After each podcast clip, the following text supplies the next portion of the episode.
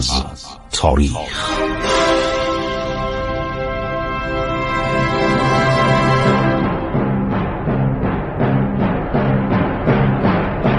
کاری از گروه جوان و اندیشه رادیو جوان.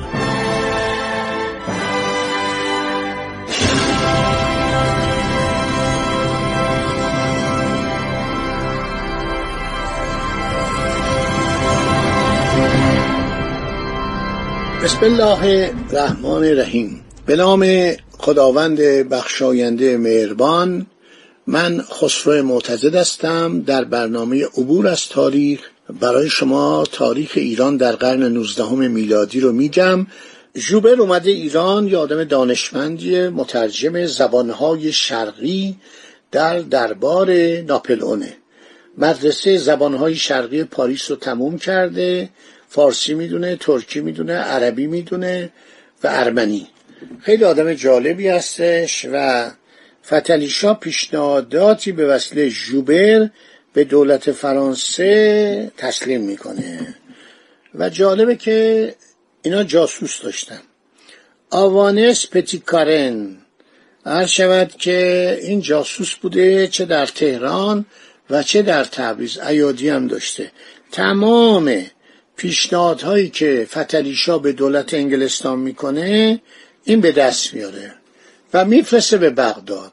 در بغداد سر هارفورد جونز که کاردار سفارت انگلیس اونجا کنسول بوده چون بغداد اون موقع جزو استانهای عثمانی بوده. این کشور عراق از قرن 16 هم مانند سوریه مانند فلسطین مانند عربستان مانند یمن اینا همه تحت تصرف و به اصطلاح اداره عثمانی ها در میاد. عثمانی ها خیلی قوی بودن. ارتش نیرومندی داشتن و این سرزمین های عربی تا 1916 یعنی زمان جنگ اول جهانی دست اینا بود. که بعد کلنل لورنس میره اونجا. این رؤسای قبایل عرب و همینطور شریف مکه و دیگران رو باشون صحبت می‌کنه و اینا رو به قیام عربی علیه دولت عثمانی وامی داره که اینا خیلی کشتار می‌کنن و سربازان عثمانی رو می‌کشن. کلنل لورنس در رأس اینا بوده. کلنل لورنس همیشه میگه من افتخار می‌کنم. سرنگ لورنس میگه من افتخار می‌کنم در جنگ هایی که بین اعراب و عثمانی ها در گرفت خون یک سرباز انگلیسی نریخت فقط اینا از همین اعراب استفاده می‌کردن. و بعدم به اینا قول داده بودن که ما یه امپراتوری عربی درست می‌کنیم که این کار نکردن. یه قسمت از خاورمیانه عربی رو فرانسه برداشت یه قسمت انگلستان برداشت و بعدم کشورهای کوچکی درست کردن مثل مثلا پادشاهی عراق مثل سوریه. سوریه که دست فرانسه بود لبنان دست فرانسه بود. اردن رو درست کردن. مصر تقریبا تحت قیمومت انگلستان بود. فلسطین و انگلیسی ها اشغال کردن و هیچ کاری نکردن. همش اینا دروغ بود. در صورت عثمانی ها اینا رو خیلی اذیت می‌کردن. اعراب و اینا کینه داشتن.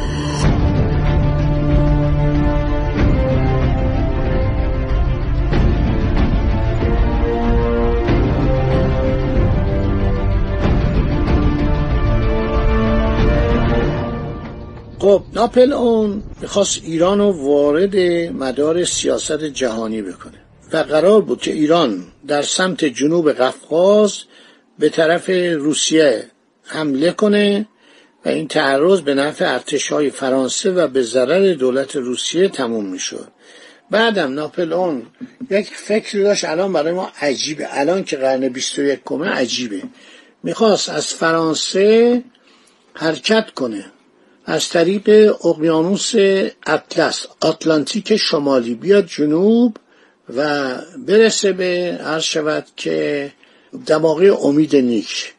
بعد وارد اقیانوس هند بشه و اینا پیشروی کنن. جزیره موریس که بعدا رضاشاه را به اونجا تبعید کردن اون موقع جزیره ایلدوفرانس خوانده می‌شد. دست فرانسوی بود که بعد انگلیسیا از فرانسه جدا کردن. از ایل دو فرانس می‌خواست این پیشروی کنه به طرف بالا به طرف شمال بیاد و برسه به دریای عمان.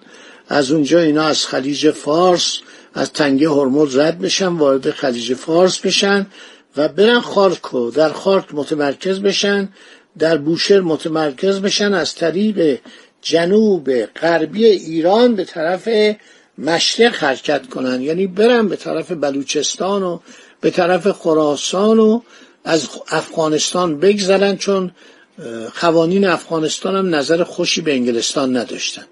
کمان که زمانشاه حاکم کابل از ناپل کمک خواسته بود و برن هندوستان بگیرن. این خیالات خیلی عجیب غریب که الان برای ما باور کردنی نیست. اون موقع هم شما در نظر بگیرید. هفت ماه هشت ماه طول می‌کشید کسی از فرانسه خودشو برسونه به خلیج فارس از طریق دماغه امید نیک. کانال سوئز هم که هفت نشده بود.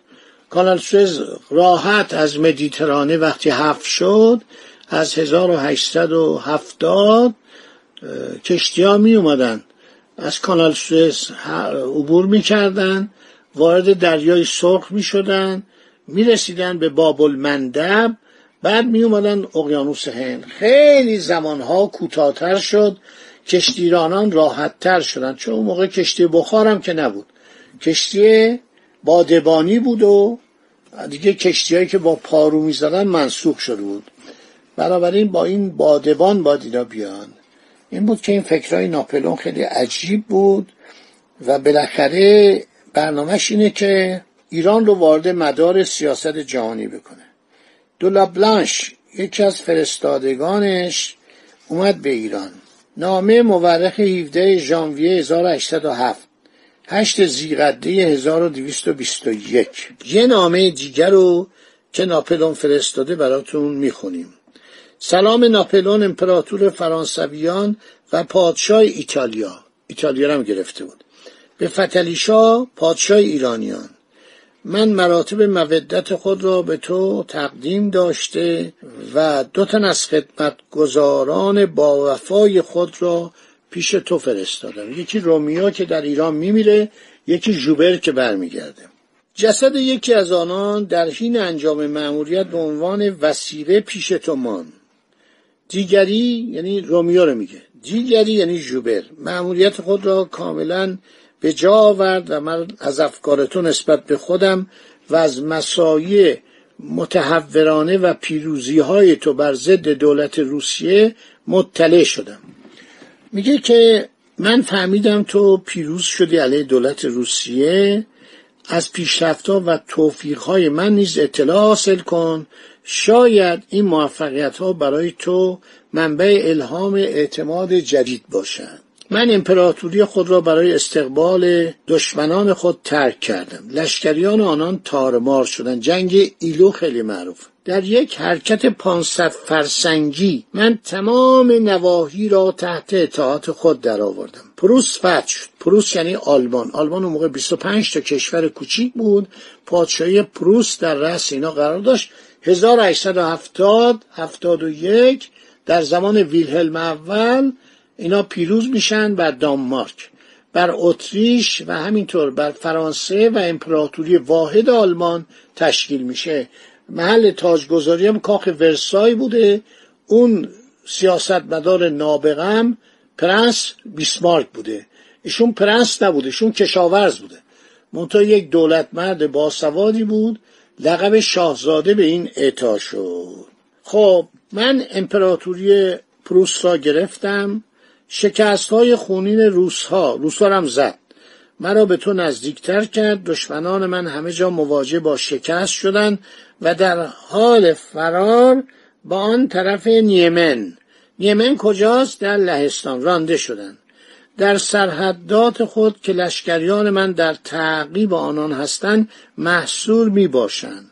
ورشو پایتخت لهستان آنجا که من هستم پایتخت یک امپراتوری بزرگی بود که سابقا روسیه را تحت سلطه خود داشت و لحظه شاه قرار گرفت. بود اکنون می‌تواند مجددا شکوه خود را از نو تحصیل کنم.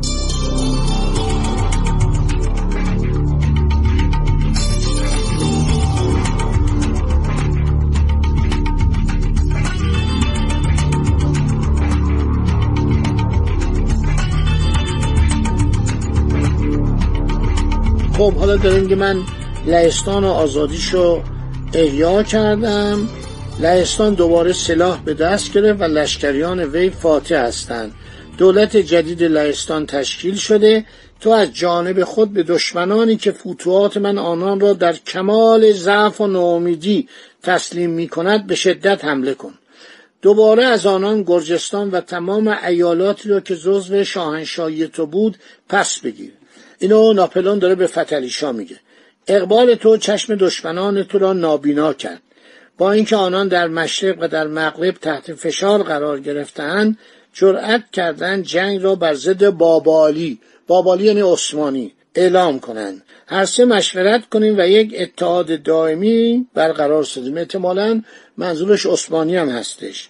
من برای انعقاد این اتحاد منتظر سفیر تو هستم. در اسنای فتوحات خود مراتب مودت خود را نسبت به تو شاهنشاه ایران تجدید می کنم من شمول عنایات یزدانی و یک سلطنت با افتخار و طولانی و سرانجام با سعادتی را به تو آرزو می کنم در کاخ امپراتوری من در ورشو به تاریخ 17 ژانویه 1807 از سال سوم سلطنتم تحلیل یافت. خب اینا خیلی جالبه دیگه. اینا خیلی جالبه و دیگه فتلیشا خیلی سرحال میاد این نامه که می‌خونه کف می‌کنه. و بعدم شخصی رو به نام محمد رضاخان قزوینی. به عنوان سفارت با هدایای گرانبهایی به ارزش 332600 فرانک. توجه می‌کنید؟ اینو میفرسته برای ناپلون خب دوستان همینجا رو در ذهن مبارک داشته باشید. باقی مطلب میماند برای برنامه بعدی. خدا نگهدار شما تا برنامه بعد. امیدوارم خوش و خورم باشید از شنیدن این برنامه های عبرت انگیز تاریخی لذت ببرید. خدا نگهدار شما.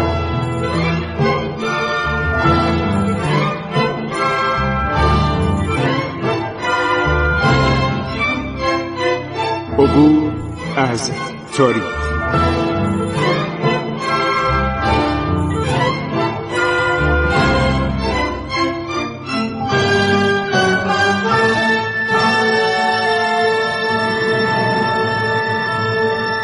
ایران با شکوه.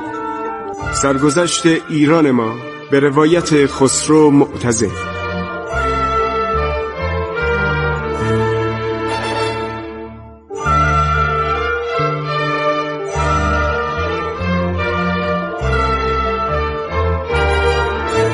عبور از تاریخ با رادیو جوان.